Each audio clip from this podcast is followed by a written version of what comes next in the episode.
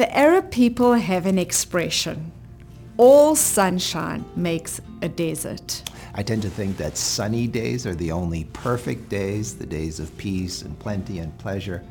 But what if life was always sunny? Would that really be a good thing? Or put it another way, storm clouds bring rain, which leads to new life and growth. So on rainy days, I am reminded to be thankful because without the showers, my world would be terribly dry, like the Sahara Desert. Love, you've had a lot of cloudy days like growing up in an orphanage and also losing your brothers at a very young age at two different types of accidents. Yeah, and my dad used to say, what doesn't kill you makes you stronger, although there are times when I felt like it was going to kill me. Yet there are a lot of people whose hearts have known so little real sorrow. They have been more privileged and have had to feel so little distress worrying about others that they cannot understand people who are struggling. They are kind of like a child who is not capable of grasping the difficulties of life and of understanding the worries of her struggling parents.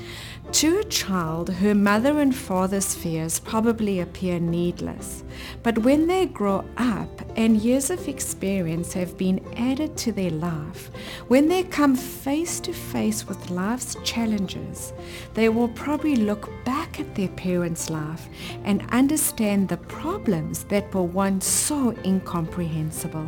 Bitter experience always gives us deeper insight wisdom, and understanding, even sympathy for those who are struggling. The psalmist encourages us with these reassuring words Many are the afflictions of the righteous, but the Lord delivers him out of them all. I think we should pray. Let's pray together. Lord, on our cloudy days when everything seems to be falling apart, help us to see our disappointments as divine appointments that you permit to strengthen our faith in you so that we can see you deliver us and help us grow. In Jesus' name we pray. Amen.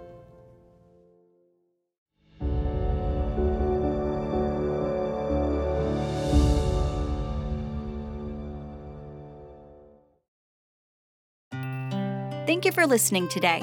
If you would like to watch a video of this podcast, please visit iiw.ca or you can go to our IIW Canada YouTube channel and click on the Videos tab. Once again, thank you so much for listening.